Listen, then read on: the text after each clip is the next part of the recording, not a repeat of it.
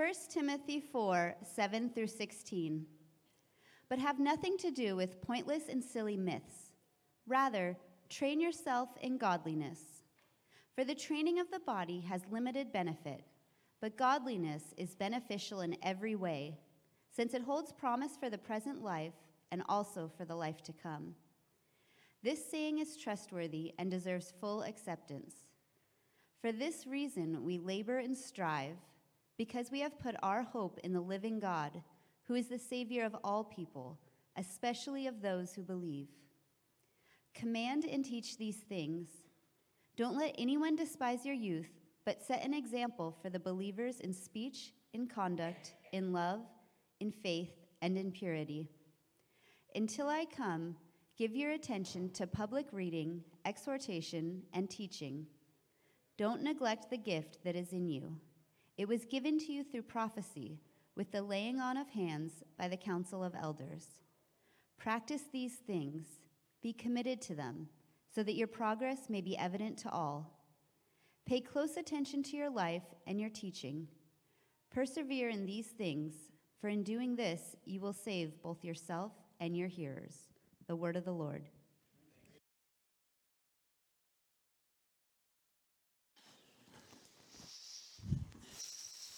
Good morning, everyone. Good to see all of you. If I haven't met you, my name's Eric. I'm one of the pastors here at Trinity. Um, our series for the new year is called Signs of Life, uh, the metrics of spiritual health. So, to begin the new year, we're asking the question what are the metrics? Uh, what are the vital signs of a genuine and a growing relationship with God? First Timothy is a great place to look in the Bible to answer this question.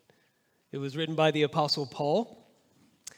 And if you know a little bit about the life of the Apostle Paul, at this point, he had been a Christian for about 30 plus years, most likely.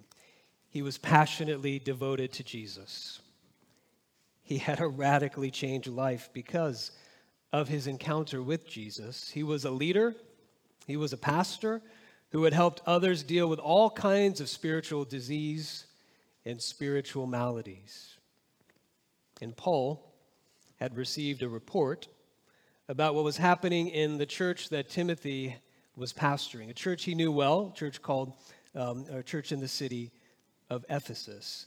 And so he wrote this letter in response to that report that he got about this church. He was very concerned because from what he heard, he saw all kinds of signs of unhealth at work in the community.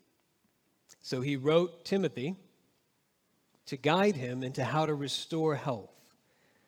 So when we're reading this letter, the letter of 1 Timothy, we can read it like this it's like a physician of the soul who's diagnosing spiritual unhealth and prescribing treatment to restore, to rebuild spiritual health for people and for the church as a whole. In 1 Timothy, uh, we've seen a few of these already. Paul gives us a number of pictures or images for the church. He says the church is like a household, the household of God. You could think of the church like a hospital for sinners. We've talked about that in the past few weeks. In chapter 1, Paul himself says, Jesus Christ came into the world to save sinners, of, of whom I am the foremost. So when we gather in a community of people following Jesus, we gather like we're gathering in a hospital, knowing that we all have the sickness of sin and need redemption. He also, uh, in chapter 3, says the church is the church of the living God. It's like a pillar and a foundation of the truth. That language there is the language of a temple. So he says the church is like a household, like a hospital, and like a temple. And each one of these pictures gives us insight into what a healthy spiritual life looks like. So when we think of church, a healthy church where people are growing and becoming more alive spiritually, we should think of a household.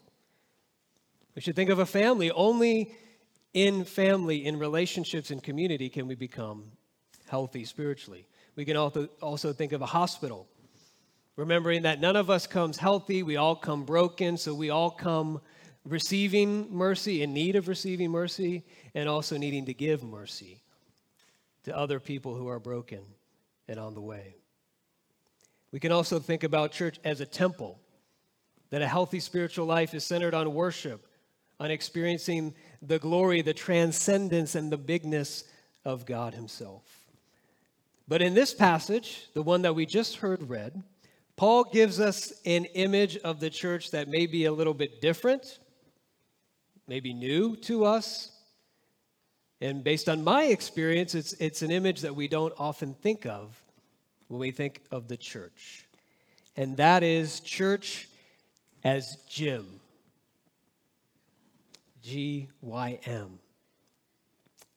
The church is to be a gym for training in godliness. If you look at verse 7, you can underline verse 7. That's going to be our focus this morning if you're taking notes. There, if we translate the word for train using the original Greek, it would sound like this Gymnase yourself in godliness, for the gymnasia of the body has limited benefit, but godliness is beneficial in every way. You can see there clearly these Greek words, gymnase, gymnasia is where we get our English word gym or gymnasium. Recently, I started going to the gym a little bit more because I'm training with uh, one of our sons. He's, uh, he's running track, so he's supposed to train. So I'm going with him. Now, can you imagine? Um, can you imagine if you went to the gym and you walk in, you walk into the gym, and there is one person working out right there in the center of the gym. He's up on stage working out, and everybody else is sitting in pews just watching this person exercise. You would go, That's weird. is anybody else going to participate in exercise? That's a little strange. Or if you walk into the gym and everybody is there in the gym and they're sitting at desks and just writing while somebody else is, is uh, in the center of the gym working out. You go, well, that's good. You should probably learn how to do things properly, but is anybody here also going to work out except for that person?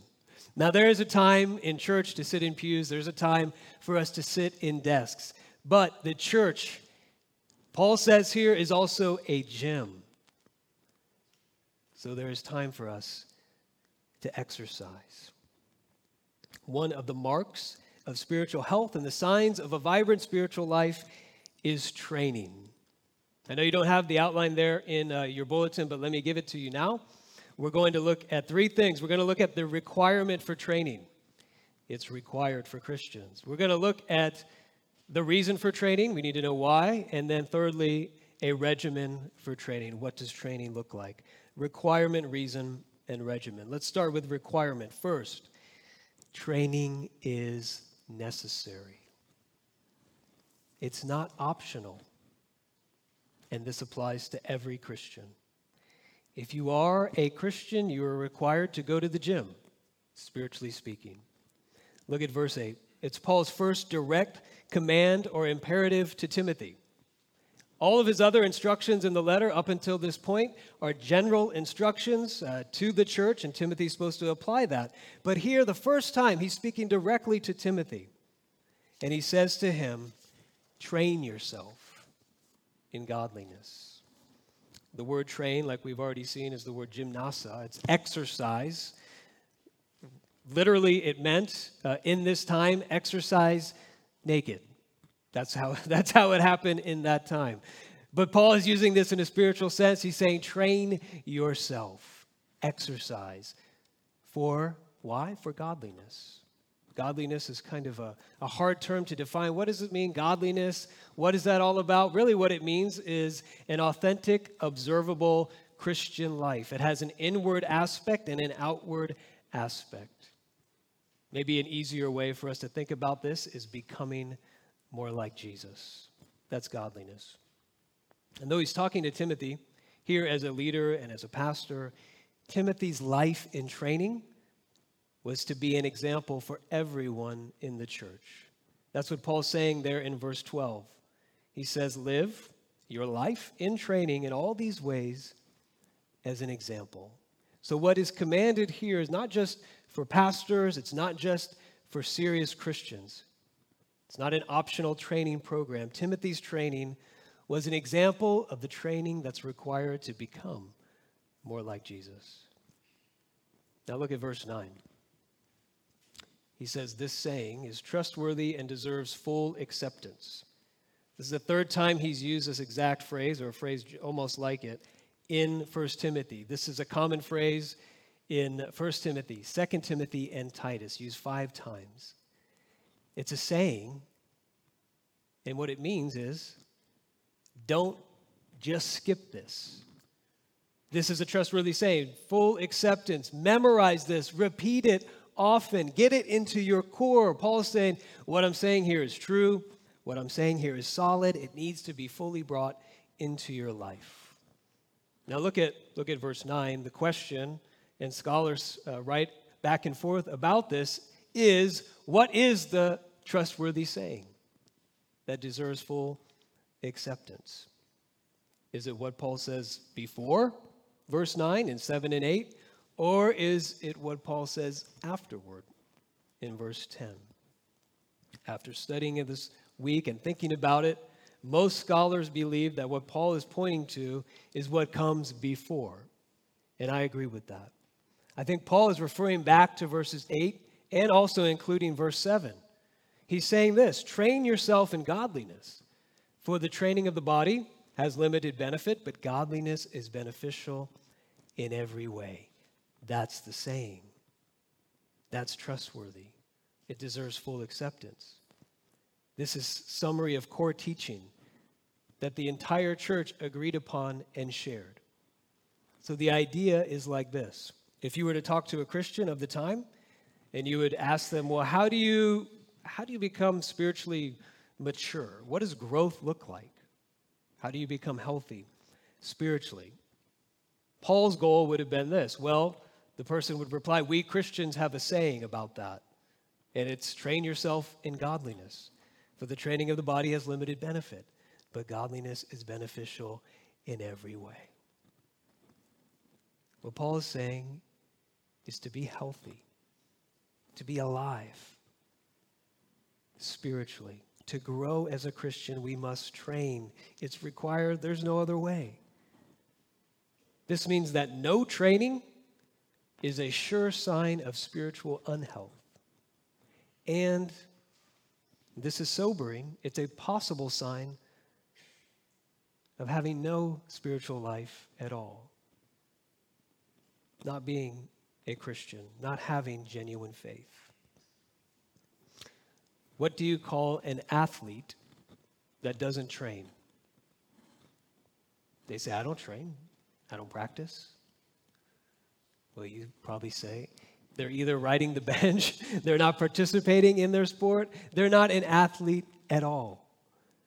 Just like being an athlete, Paul says this is a big deal. This is a metric we all need to know about if we were to call ourselves Christians.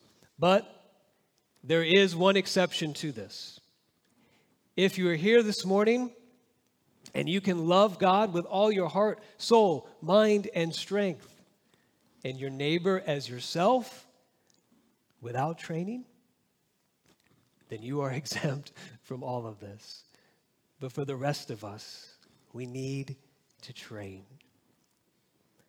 Now, there's a lot of focus on teaching and sound doctrine here in this letter, First Timothy as Paul is talking so much about teaching and sound doctrine. His point here is that it is to be believed. You got to know it, you got to learn it, but it is also meant to be lived, absorbed into our lives. So Christianity is not only an assent to a set of beliefs as true. Jesus came, he lived, he died, and rose again. It is that, but it is more than this. To become a Christian is to commit to a life of training. Jesus talked about this all the time. He didn't use the word training, he used the word discipleship. When he called people to himself, he said, Come and follow me. Be a disciple. We saw this in our call to confession in Luke chapter 6. Jesus said, A disciple, when they're fully trained, will become like their teacher. Christianity is an invitation to become like Jesus. Now, in order to really hear what Paul is saying here, there's something very important that we need to know. We need to know the difference between training and trying harder. We need to know the difference between trying and trying harder. And it wasn't until this week, really for me, that the difference became clear. And I'm almost embarrassed to say that because this is so important to spiritual health and life. It's absolutely essential that we know the difference. That growth and health and spiritual life does come through training, not by trying harder. What's the difference? You're training, you're exercising, you're in the gym, you're hitting it hard. That sounds like you're trying hard.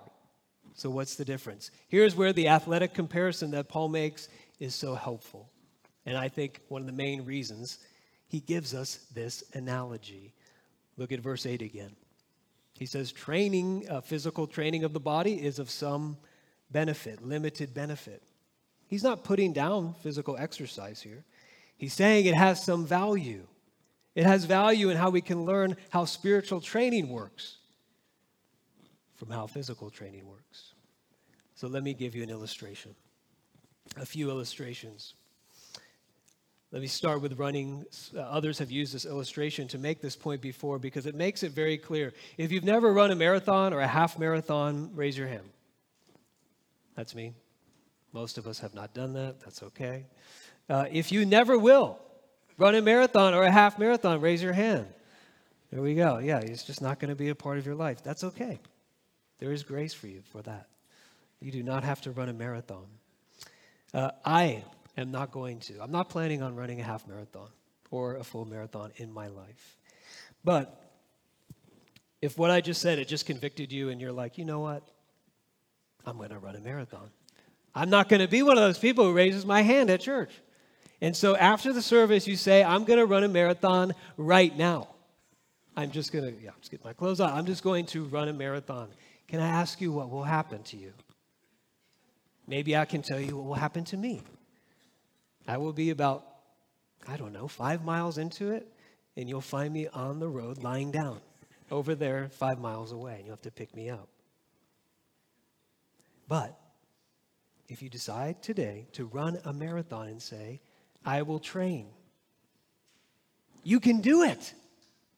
You will be able to run a half or a full marathon. It's very, very possible for you to do that you could switch. If, if, running is not your thing, let's talk about golf. Say, I'm going to excel in golf. I'm going to shoot an 80. That's pretty good in golf. That's good for me. I'm going to try really hard. I'm going to go out right now. I haven't practiced in 10 years. I am going to shoot an 80. Try your hardest. You will probably shoot a 180, especially if you've never played golf before. But if you train, and if you start today, and if you learn how a swing works, you could probably shoot an 80. You could do it. If athletics are not your thing, how about music? I don't know how to play the piano, so if I sit down right here at the piano and I try my hardest to play Bach for you, I just gotta try my hardest. Nothing will happen. But if I train on the piano for a whole year, I could do it. You could do it. You could train to do any of these things. You know, we would have to start out very small.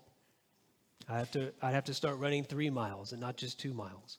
You have to start putting from three feet out. Just get that putt set. You have to learn the notes and the scales. Do you see the difference between training and trying hard? There is a world of difference. It's huge. One leaves you exasperated, feeling like you will never do it, like a failure, the other gives hope. That ch- growth, that change is possible, although not easy. Have you ever tried really, really hard to be more patient? Just try. You just said, today when we wake up to go to church, I'm going to be patient today. If you have kids, I'm going to be super patient with the kids. It's a day of worship. After all, there's no yelling, on Sundays? I see people laughing right now because how long, how long did that last? How did that, how did that go for you? Well, maybe about one minute into the car ride, something happened and you lost your patience. Have you ever tried really hard to be more joyful?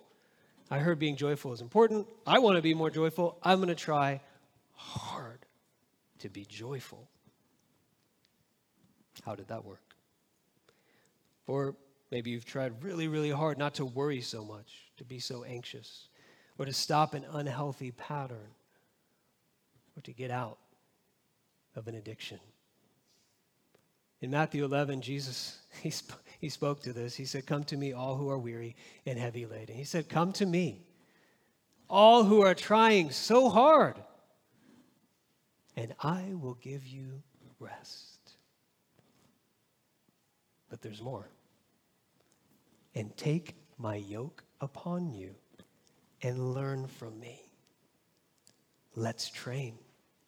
Let me show you how this is done. There's a world of difference. One more thing before we go on on the requirement of training. If you're physically unhealthy and you're talking to somebody who's into health, or maybe they're a potential trainer, and you say, I'm just not healthy right now. I need to get healthy, you know, I, but I just don't have the time to train.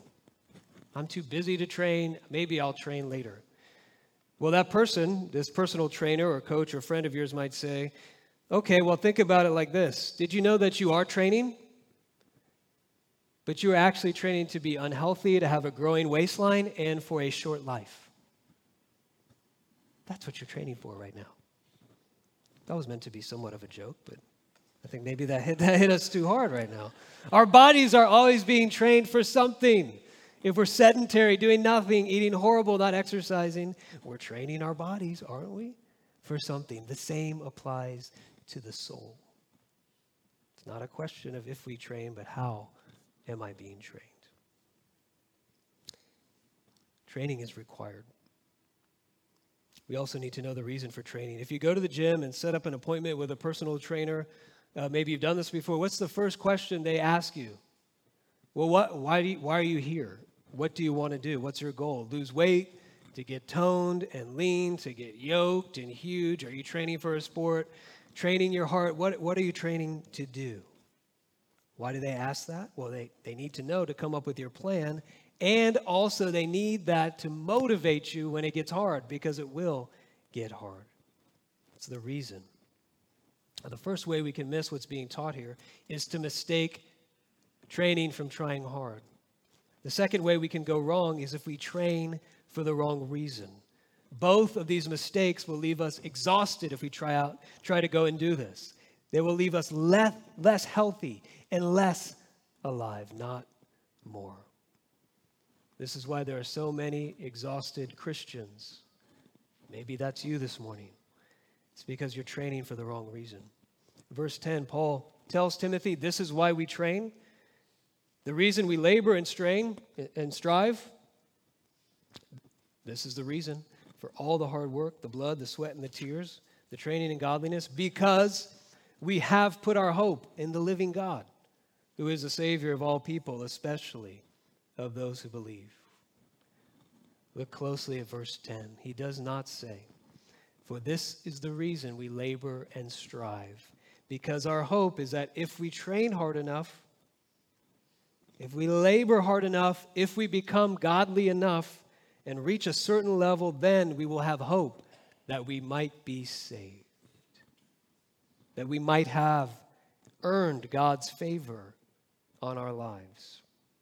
No, he does not say that. But this is the reason that lies behind so much of our trying hard, trying to earn something from God.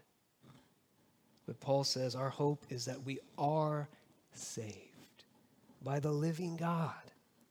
How? By believing,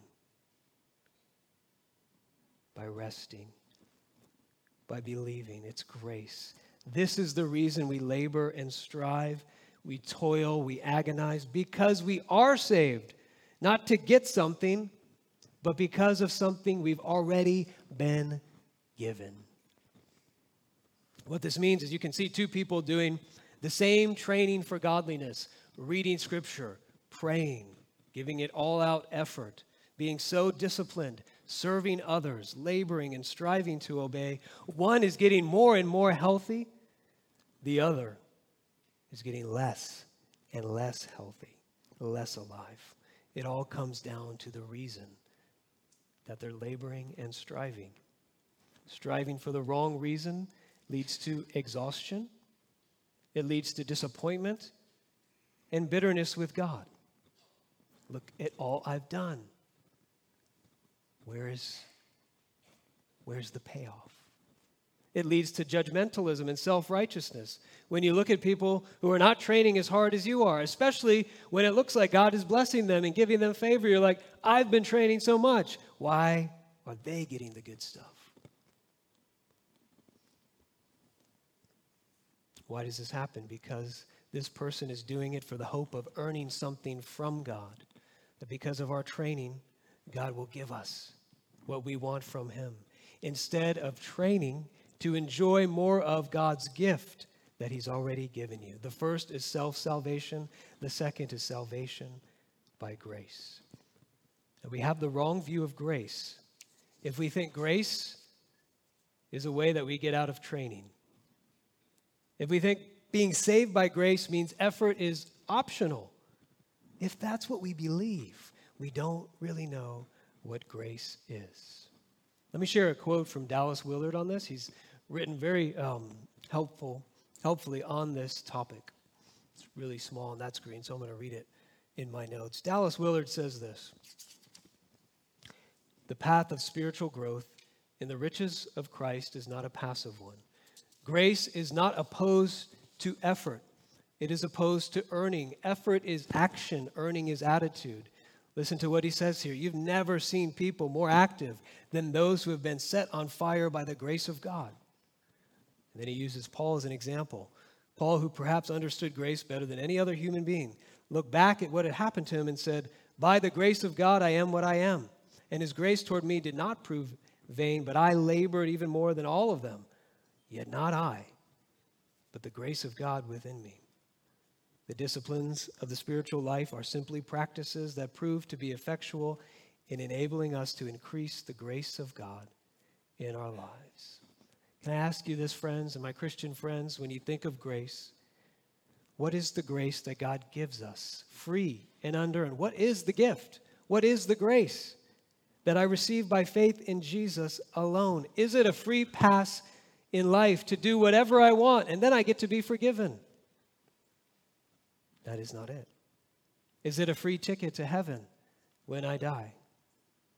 No, that is not it. Grace is the gift of the life of Jesus Christ in this present life and in the life to come. It is the gift of his status as righteous and holy and beloved by God and the life that comes from having this status.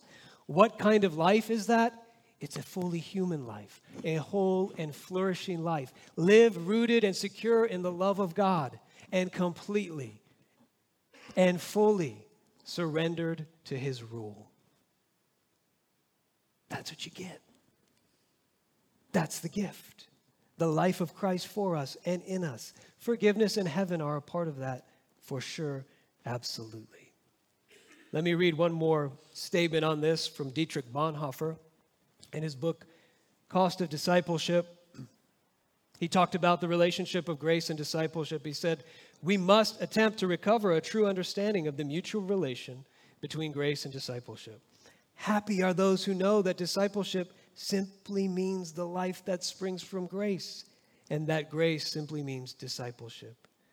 Happy are they who have become Christians in this sense of the word. Let me put it like this When we get grace, here is what we say The greatest gift that I could ever receive is Jesus saying, When the disciple is fully trained, he will be like his master. Wow, Jesus is going to train me in his life. There's nothing more incredible than that. I get his status. He trains me in his life.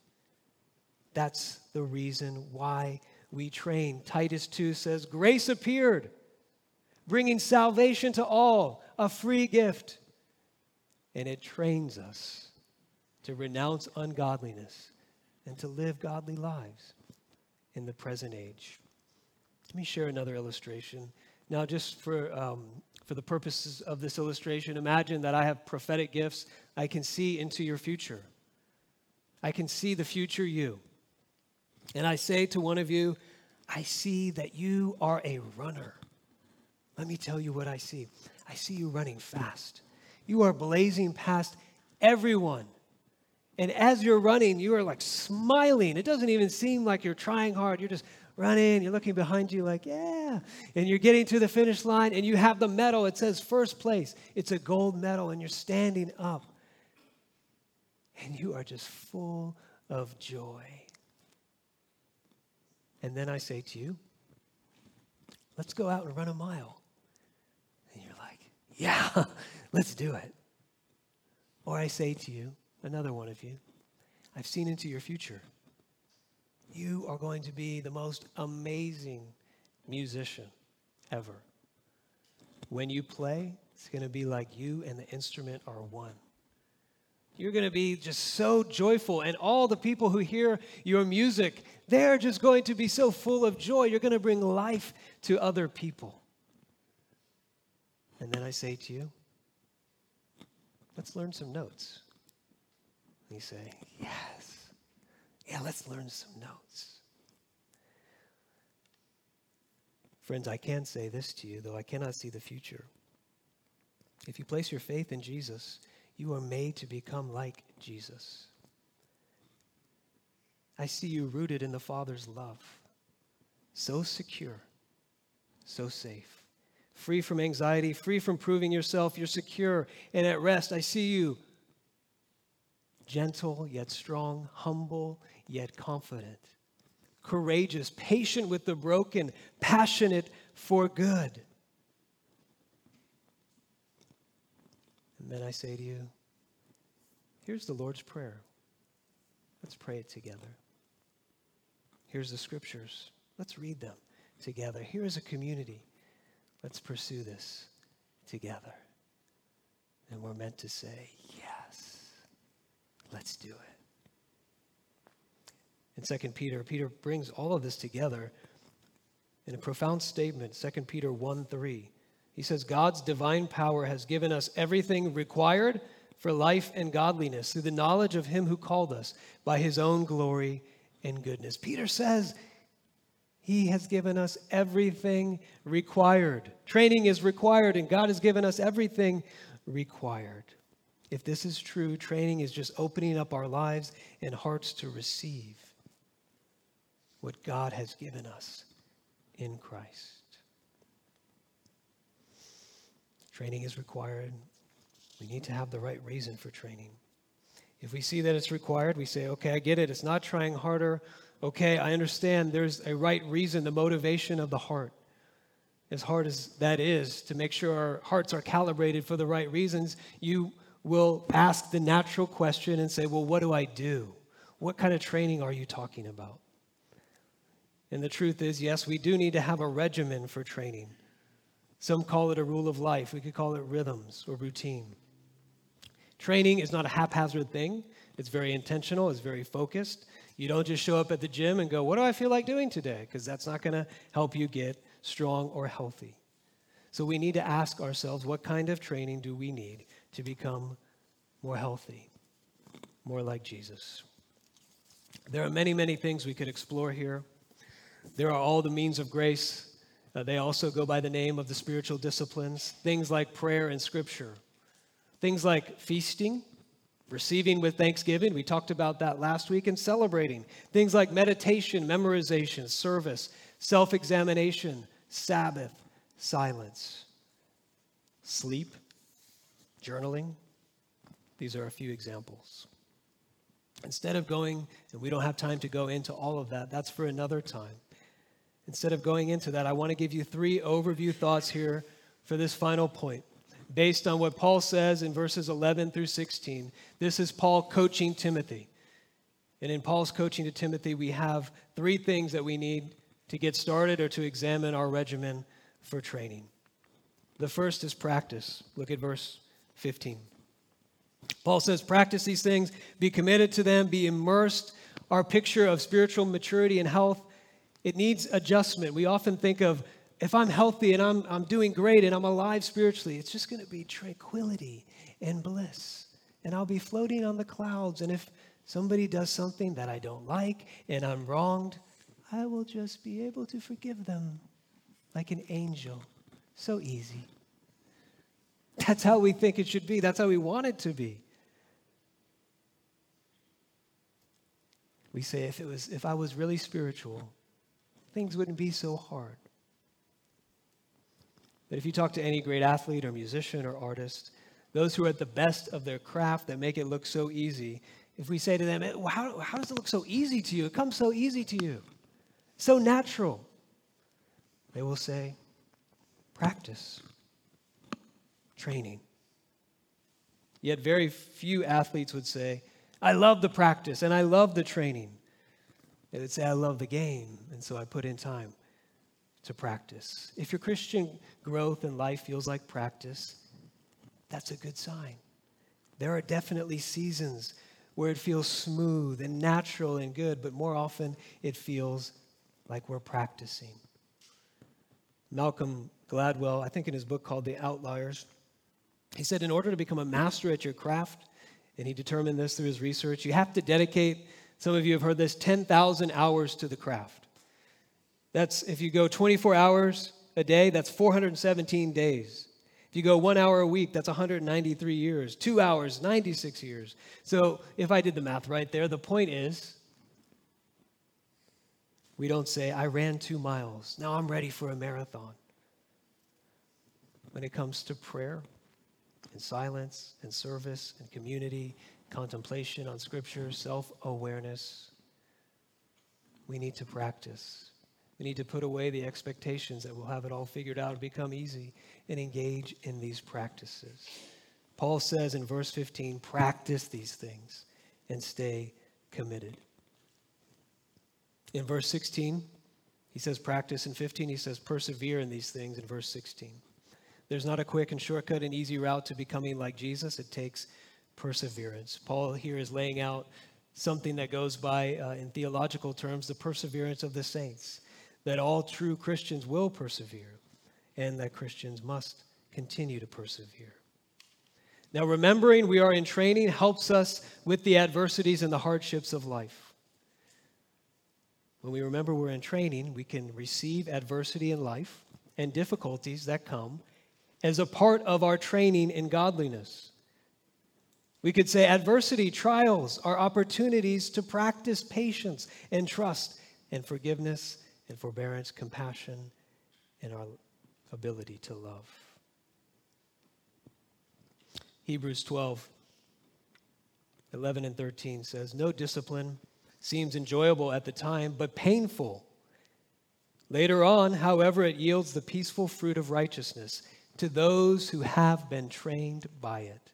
Therefore, he says, strengthen your tired hands and weakened knees, and make straight paths for your feet, so that what is lame may not be dislocated, but healed instead. Friends, I know some of you feel like right now your Christian life is painful adversity has come, hardship has come, and it's painful you, for you to ask God, why is this happening? Why is this so painful and difficult? Your hands are tired, your knees are weak. It's like you're walking lame and limping. Hebrews 12 has a promise. God uses all adversity and trials not to break us, not to dislocate us, even though it feels like that but to heal us. Adversity and trials are part of how God keeps us on the path of becoming like Jesus. Finally, practice perseverance and paying attention. Verses 13 and 16. Verse 13, Paul says, Give your attention to the gospel, to scripture, to teaching it, reading it. Verse 16, he says, Pay close attention to your life and to the teaching. Interestingly, in Acts 20 28, Paul used the same language when he was talking to the leaders of this very church. He said, Pay close attention to yourself and to the flock. This is my last point. So listen to this. In our age of distraction, we desperately need disciplines of attention, maybe more than ever. Every day we enter into a minefield of distraction. The research says 50 to 60% of us, first thing we do in the morning is check our smartphones. And we scroll through email, social media, whatever it is. And what that does is it primes our brain and trains our brain for a whole day of distraction. We text and we drive. When we eat with friends and family, we're all distracted on our phones. Psychologist Daniel Goleman, who is um, the one who came up with the concept of EQ, he says multitasking is a myth. What it really is is continuous, partial attention, which over time erodes the brain's ability to focus. So, without training ourselves to pay attention, our attention will be divided.